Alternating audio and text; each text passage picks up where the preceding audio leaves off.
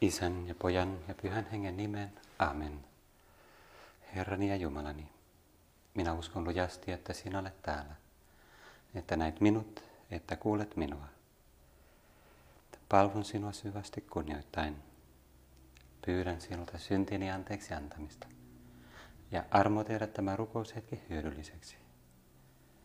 Perisynytön äitini, Pyhä Joosef, isäni ja Herrani, suojelusenkelini, rukoilkaa puolestani.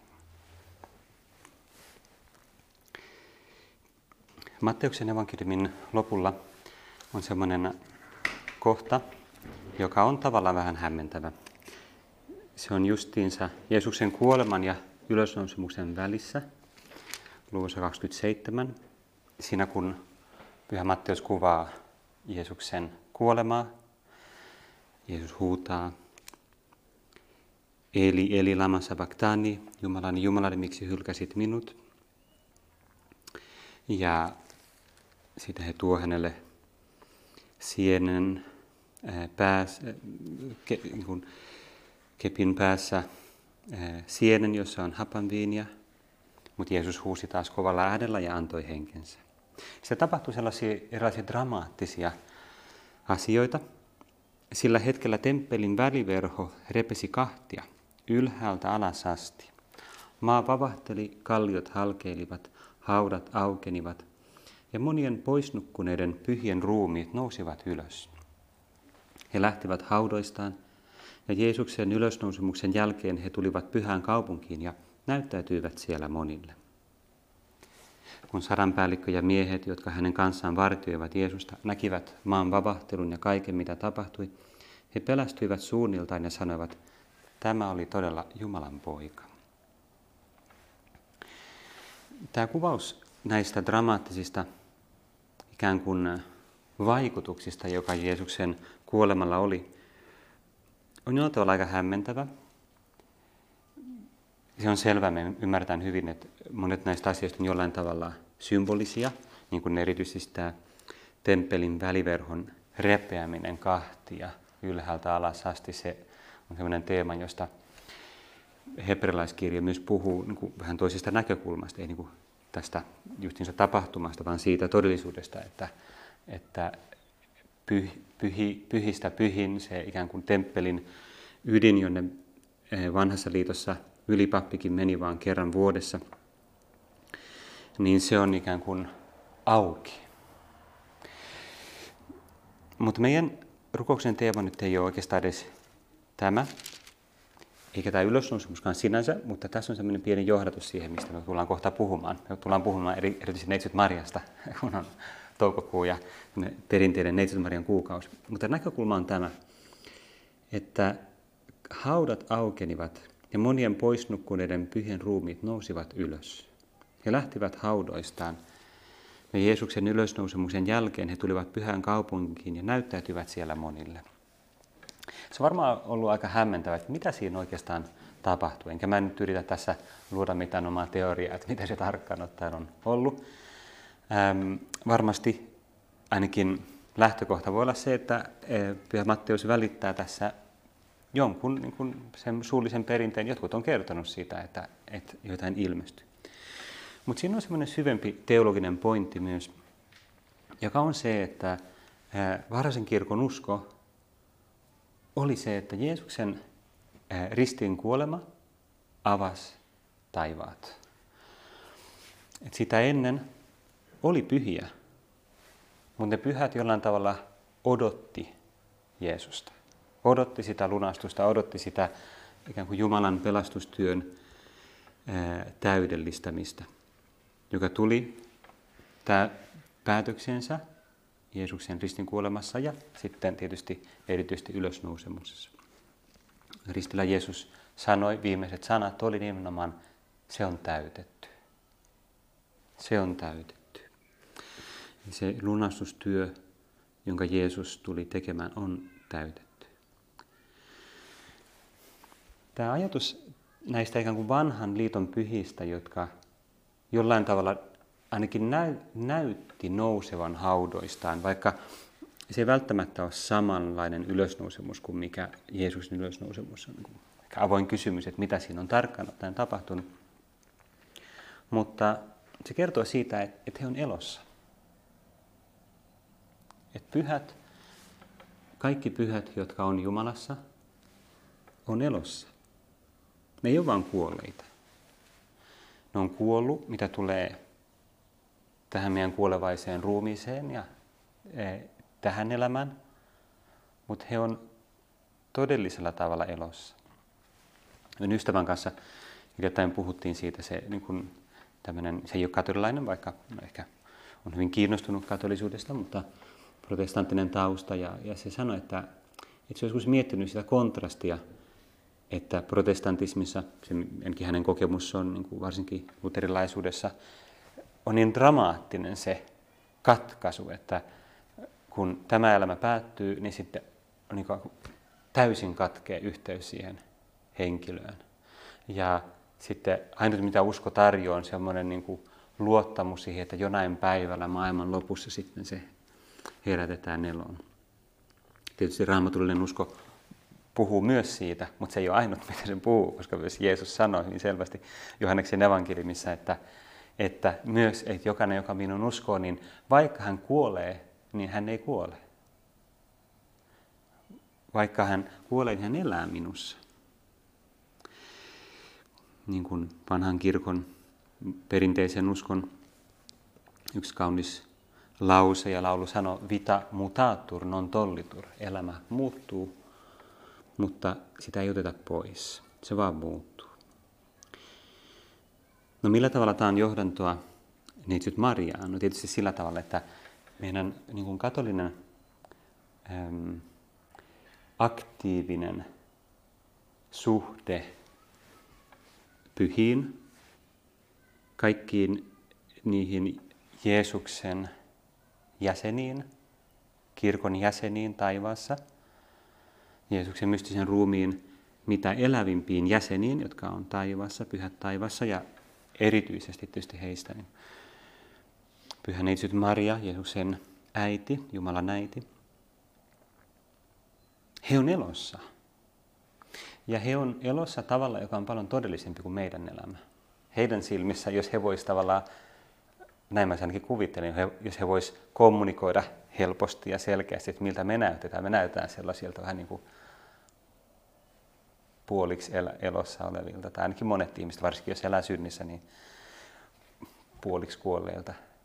Vähän niin kuin siihen suuntaan, kun C.S. Lewisin siinä Great Divorce, suuri avioero-kirjassa kuvataan niitä maailmoja, sitä ää, kadotuksen maailmaa, joka on semmoinen niin katoava tavallaan, ikään kuin semmoinen kuin jota ei jotenkin edes ole, niin koko haihtuu sinne niin kuin mitättömyyteen. Ja sitten päinvastoin taivas on semmoinen niin kuin elämää täynnä ja niin kuin sitä Jumalan todellisuutta ja suuruutta ja sen niin kuin ihmeellisyyttä, joka on jat, niin kuin lak, lakkaamatonta se, se ihmeellisyys ja sen suuruus.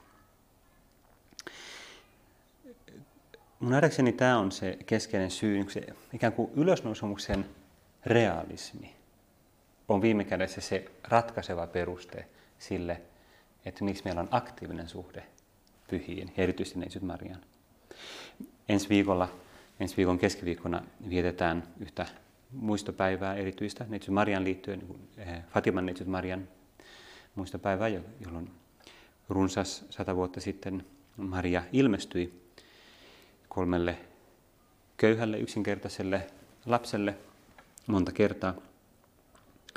Ja se realismi on just sitä, että pyhät, myös muut, voi, jos Jumala tahtoo, jos se kuuluu Jumalan suunnitelmaan, koska he ei tee mitään, mikä ei olisi Jumalan mielen mukaista ja ei, jota Jumala ei olisi jollain tavalla niin hyväksynyt osaksi sitä suunnitelmaa. Mutta he voi, jos Jumala tahtoo, ilmestyä jollain tavalla aineellisesti koska he on todellisia, todellisempia kuin me.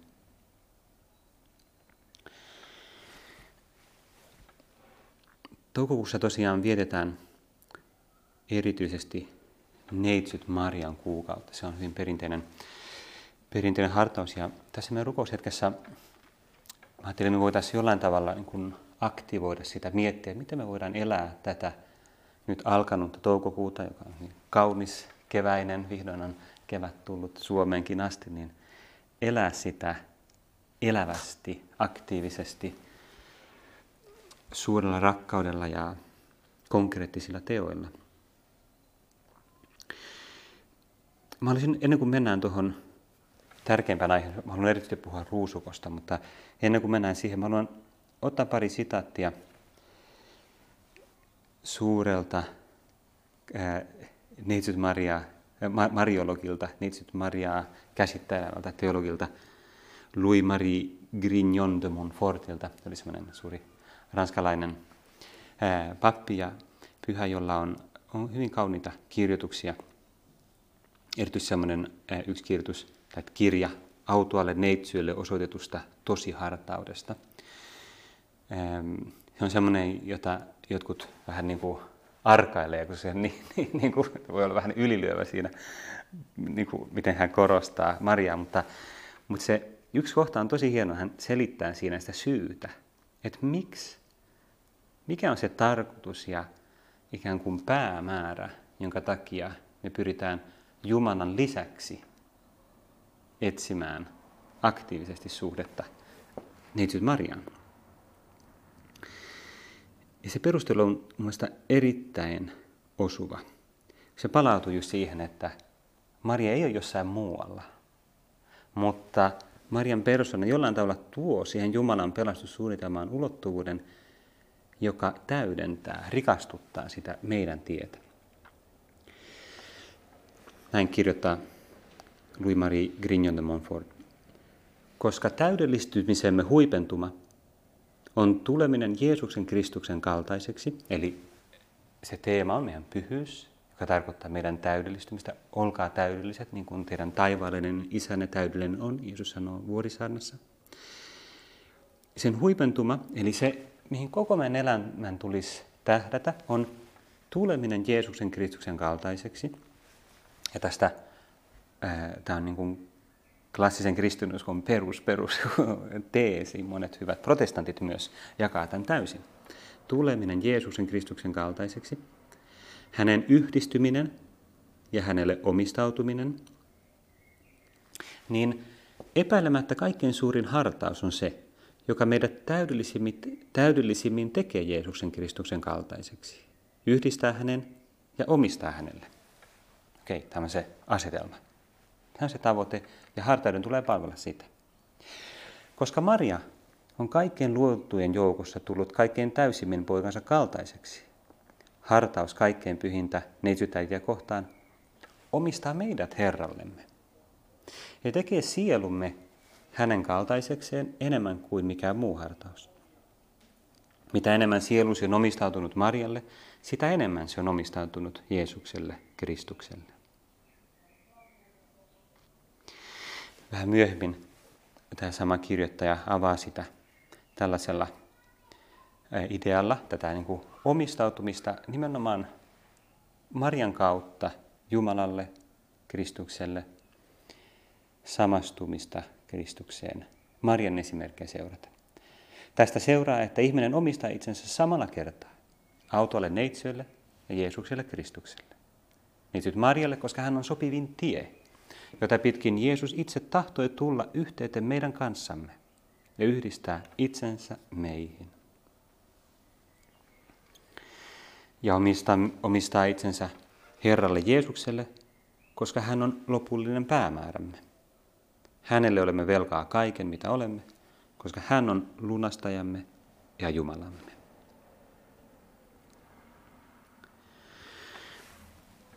Jos meillä on kokemusta ruusukon rukoilemisesta erityisesti, niin me tunnetaan hyvin tämä, tämä idea. Hartaus Maria kohtaan aito, hartaus Maria kohtaan on aina pohjimmiltaan kristologista. Sen juuret on Kristuksessa itsessään ja Jeesuksen elämässä. Ja mä haluaisin tässä seuraavaksi puhua vähän siitä, että, että miten me voitaisiin elää tätä ruusukkaa. No, varmasti jokainen meistä rukoilee aktiivisesti ruusukkaa varmaan joka päivä. Ää, joku rukoilee sitä harvemmin, mutta, mutta kannustan siihen paljon. Sehän on semmoinen, tavalla, jos ajattelee populaarikulttuuria ja, ja erilaisia hartaus esineitä, niin ruusukko on aika lailla number one tänä päivänä. Mun on tässä oma esimerkki tämmöistä hyvin yksinkertaisesta miniruusukosta.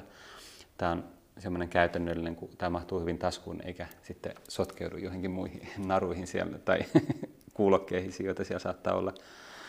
Ähm, mulla oli aiemmin semmoinen pitkä perinteinen, jossa ne kaikki ne 50 helmeä, mutta sitten se aina jotenkin tarttui johonkin ja meni rikki, niin sitten mä oon löytänyt tämmöisen pienen, tässä on myös Paavi Johannes Paavalin toisen kuva.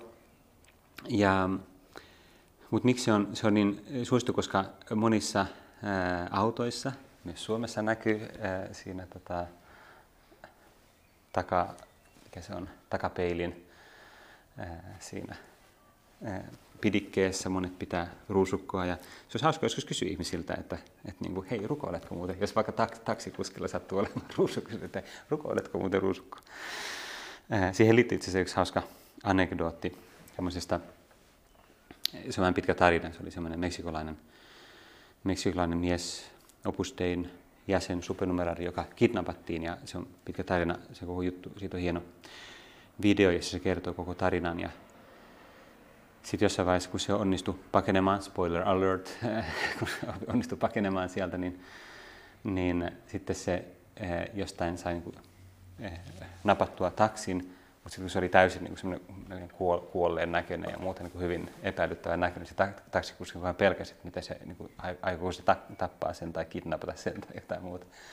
Sitten jossain vaiheessa se eh, taksikuski niin kuin pysäytti ja siinä, eh, niin kuin antoi ymmärtää, että siinä moottorissa oli jotain vikaa ja, ja meni katsomaan moottoria ja sitten se mies, se kidnappattu mies, niin kommentoi sitä, kun sillä taksikuskilla oli ruusukko siitä peilistä, niin se kommentoi, että et hei, et, äh, mitä jos me rukoiltaisiin ruusukkoa ja, pyydetään Jumalalta niin kuin ihmettä, että se auto toimisi jälleen. Ja, ja tota, sitten se taksikuski palasi ja lähti ajamaan ja sitten se toimi ihan hyvin. Ja sitten se selitti, että itse asiassa eh, se moottori oli ihan kunnossa, mutta mä vaan niin kuin pelkäsin, että mitä sä, mitä sä aiot tehdä tai kuka sä oot. Mutta, mutta sitten kun sä kysyit sitä ruusukosta ja siitä, että haluat rukoilla ruusukolla, mä tiesin, että sä suhun voi luottaa. Että sä et ole mikään, niin mikään rikollinen tai kidnappaja.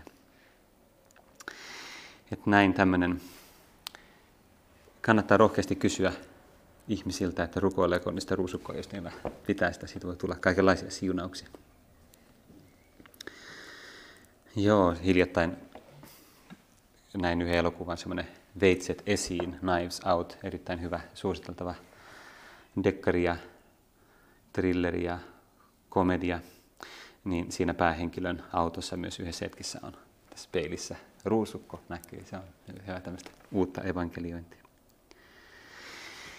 Mm, ruusukko on tavallaan siis tämmöinen Jeesuksen elämän ää, synteesi.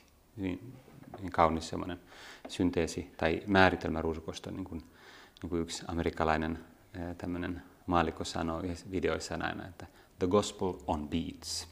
Eli evankeliumi, niin kuin hel, helmien evankeliumi, helminauhan evankeliumi, jossa me mietiskellään Jeesuksen elämän vaiheita Neitsyt Marian läsnäolossa.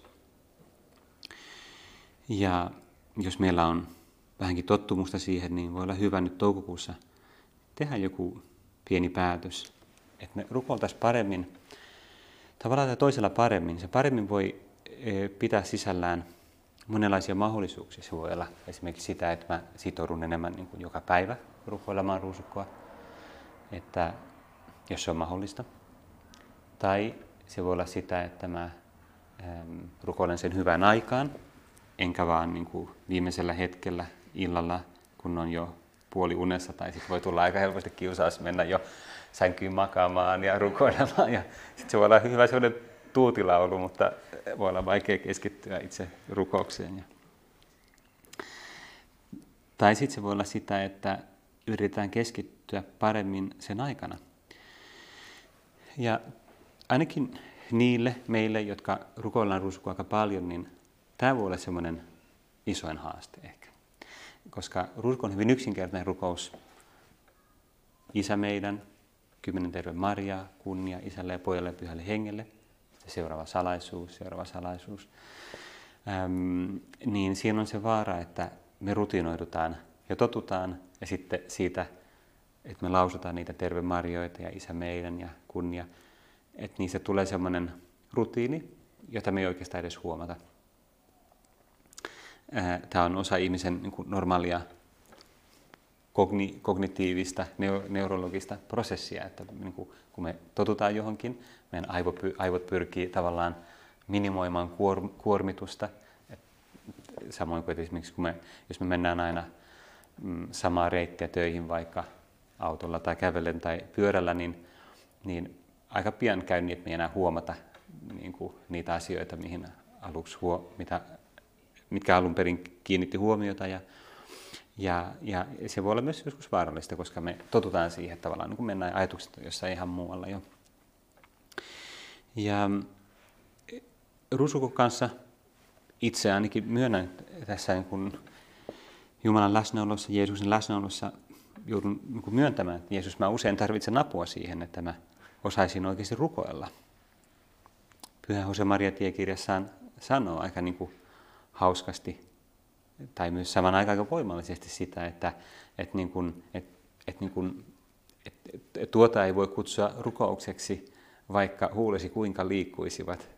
niin kuin on, että, että jos sun ajatukset on täysin muualla, ää, jos sä et laikaan kiinnitä huomiota siihen, mitä sä sanot ja mitä sä oot tekemässä, niin ei sitä voi pitää rukouksena. Ei rukous ole sitä, että me, meidän huulet sanoo jotain asioita, vaan että meidän sydän sanoo jotain.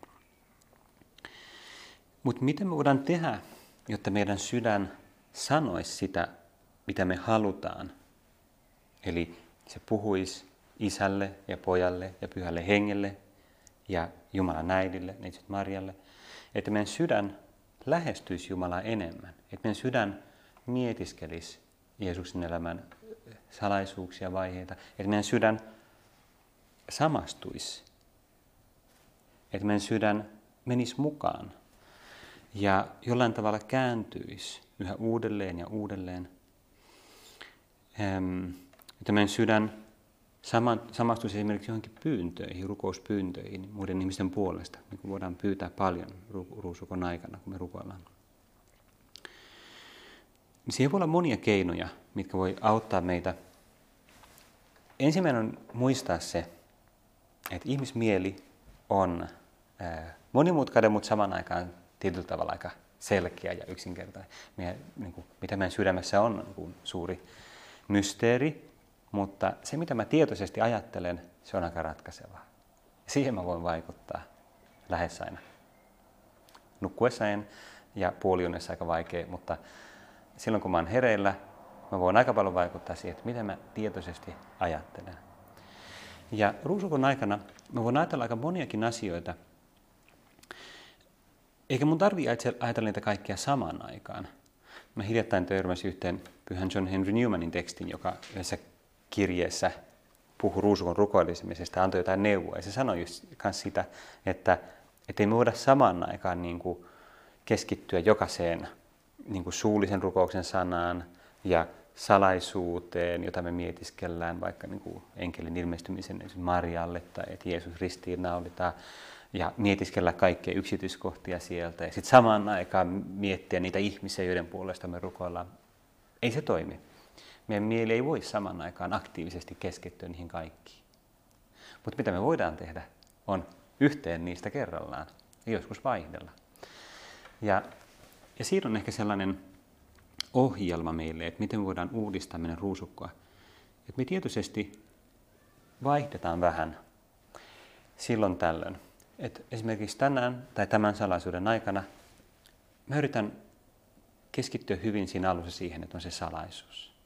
Jos mä teen niin, niin voi auttaa paljon käyttää jotain tekstiä, niin kuin Pian Josemarian Pyhä ruusukokirja tai jotain vastaavia. Tämä on tosi hyvä, koska nämä on hyvin lyhyitä tekstejä ja sellaisia, niin kuin, ne pyrkii ottamaan tavallaan niin aktivoimaan mielikuvitusta ja toisaalta tuomaan sellaisia, niin kuin, tekemään henkilökohtaisia niistä niistä tapahtumista.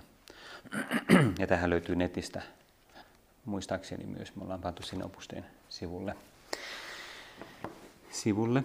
Ja tota, Tämä on, tämä on tosi hyödyllinen. Mä, mä itse esimerkiksi hiljattain, kun tein oman semmoisen vuosiretriitin, niin lueskelin aina ruskon aikana näitä uudelleen pitkästä aikaa ja se teki tosi hyvää. Ja se on hyvin kannatettavaa se, että, että me ei heti häti, ikään kuin hätiköiden mennä siihen, että, että lausutaan se salaisuus vaikka, että ensimmäinen salaisuus, enkeli tuo ilon sanoman neitsyt Marialle, Isä meidän, joka olet taivaassa. Niin kuin, että me ei ehditä yhtään kuin miettiä, että mikä se salaisuus oli. Vaan pysähdytään hetkeksi miettimään, että mikä se salaisuus on. Ainakin muutama sekunti. Ja vasta sitten aloitetaan se suullinen rukous. Se, se antaa meille mahdollisuuden myös ehkä miettiä jonkun rukouspyynnön tai useampi, tai jonkun mm, ihmisryhmän, jonka puolesta me halutaan rukoilla siinä samalla. Ja sillä tavalla aktivoida meidän sydäntä siihen suuntaan. Öm, mikä se oli seuraava idea? Seuraava idea oli se, että me voidaan keskittyä niihin sanoihin. Tämän myös pyhä John Henry Newman mainitsee siinä kirjeessään, pyhä Josemaria. Monet pyhät puhuu tästä, että jos meidän ajatukset harhailee suullisen rukouksen aikana, jota toistetaan, niin yksi hyvä tekniikka on se, että me kiinnitetään huomiota yhteen tai kahteen sanaan. Esimerkiksi niin, että kun ensin lausutaan Isä meidän, ja sitten kun alkaa Terve Maria armoitettu, Herra sinun kanssasi, voidaan tietysti kiinnittää ensin huomiota vaikkapa siihen Terve Maria armoitettu. Korostan sitä, miten Jumalan armon työ, Jumalan armo, Jumalan lahja on se, mikä tekee Mariasta tärkeän. Terve Maria, armoitettu Herra sinä. Sitten melkein tehdään niin, että mä en oikeastaan kauheasti kiinnitä huomata niihin muihin sanoihin. Mutta aina kun tulee se Terve Maria, armoitettu, mä alleviivaan sitä. Jos mä teen niin aika nopeasti, mä huomaan, että mä sen rukouksen aikana paljon mietiskellyt sitä, miten Jumalan armo on niin kuin pääasia myös mulle. Mä olen, mä olen pyytänyt sitä itselleni ja muille. Tai ehkä seuraavalla kerralla voin tehdä niin, että kun tulee se ruusikon toinen osa, Pyhä Maria, Jumalan äiti, voimme korostaa Jumalan äiti, Jumalan äiti. Tai rukoile meidän syntisten puolesta nyt ja kuolemamme hetkenä. Nyt, jos mä korostan nyt, niin mä korostan erilaisia tarpeita, joita mulla ja muilla ihmisillä on nyt. Jos mä korostan kuoleman hetkellä, mä korostan sitä, että, että he pysyis Jumalassa ja he kasvaisi ja pyhittyisi tämän elämän aikana ja pääsis, pääsis kunnialla Jumalan kanssa ikuiseen elämään. Nämä on jotain tämmöisiä käytännöllisiä ideoita, jotka voi auttaa meitä.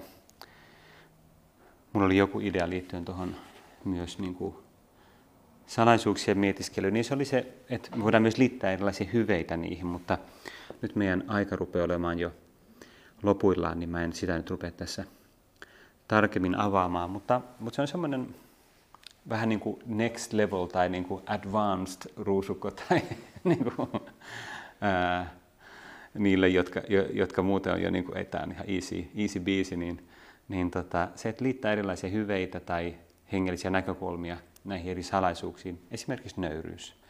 Nöyryys on tosi helppo nähdä oikeastaan kaikkien uskon salaisuuksien kanssa niin kuin, tavalla tai toisella.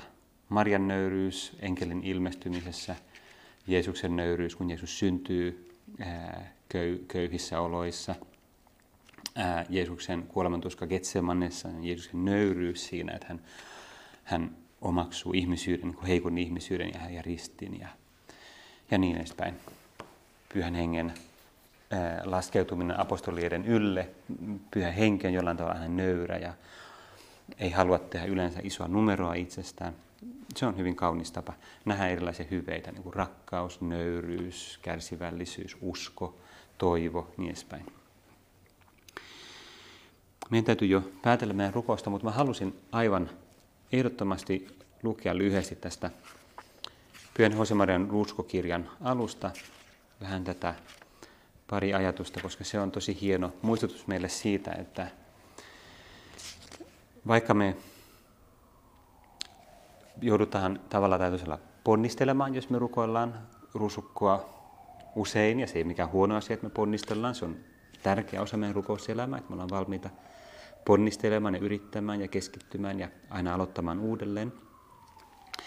Niin tässä on kuitenkin siitä huolimatta se tärkein ajatus, mikä musta on ehkä ruusukon rukoilemiselle ja kaikelle tämmöiselle tosi hartaudelle Neitsyt Maria kohtaan. Se on tämä lause, tule pieneksi. Ystäväni, anteeksi tässä se oli, näitä rivejä ei ole kirjoitettu hentomielisille ihmisille. Ne on, kirjoitettu, ne on tarkoitettu aikuisille ja hyvin rohkeille ihmisille, jotka ajoittain epäilemättä ovat ylentäneet sydämensä Jumalan puoleen. Minun tehtäväni on kertoa näille ihmisille salaisuus, joka voi hyvinkin olla alku sille tielle, jota Kristus haluaa heidän seuraavan.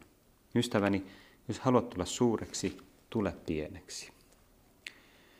Ollaksesi pieni, sinun täytyy uskoa niin kuin lapset, rakastaa niin kuin lapset, antautua niin kuin lapset, rukoilla niin kuin lapset rukoilevat. Sinun täytyy tehdä kaikki tämä toteuttaaksesi sen, mitä minä aion kertoa sinulle näillä riveillä. Sen tien alku, jonka lopussa huomaat olevasi täysin hurmaantunut Jeesuksen rakkaudesta, on luottavainen rakkaus Mariaan. Tule pieneksi. Ja ehkä tässä voi olla meille semmoinen eh, pääteema koko toukokuuta varten. Jeesusta kohti Jumalan lapsena, pyhän hengen elävöittämänä Neitsyt Marian seurassa tule pieneksi. Koska silloin, ja vain silloin sä voit Jumalan avulla tulla todella suureksi. Kiitän sinua Jumalani niistä hyvistä päätöksistä, liikutuksista ja innoituksista, jotka olet mielen johdattanut tämän mietiskelyn aikana. Pyydän apusi toteuttaakseni ne. Perisynnytön äitini, pyhä Joosef isäni ja Herrani, suojelusenkelini, rukoilkaa puolestani.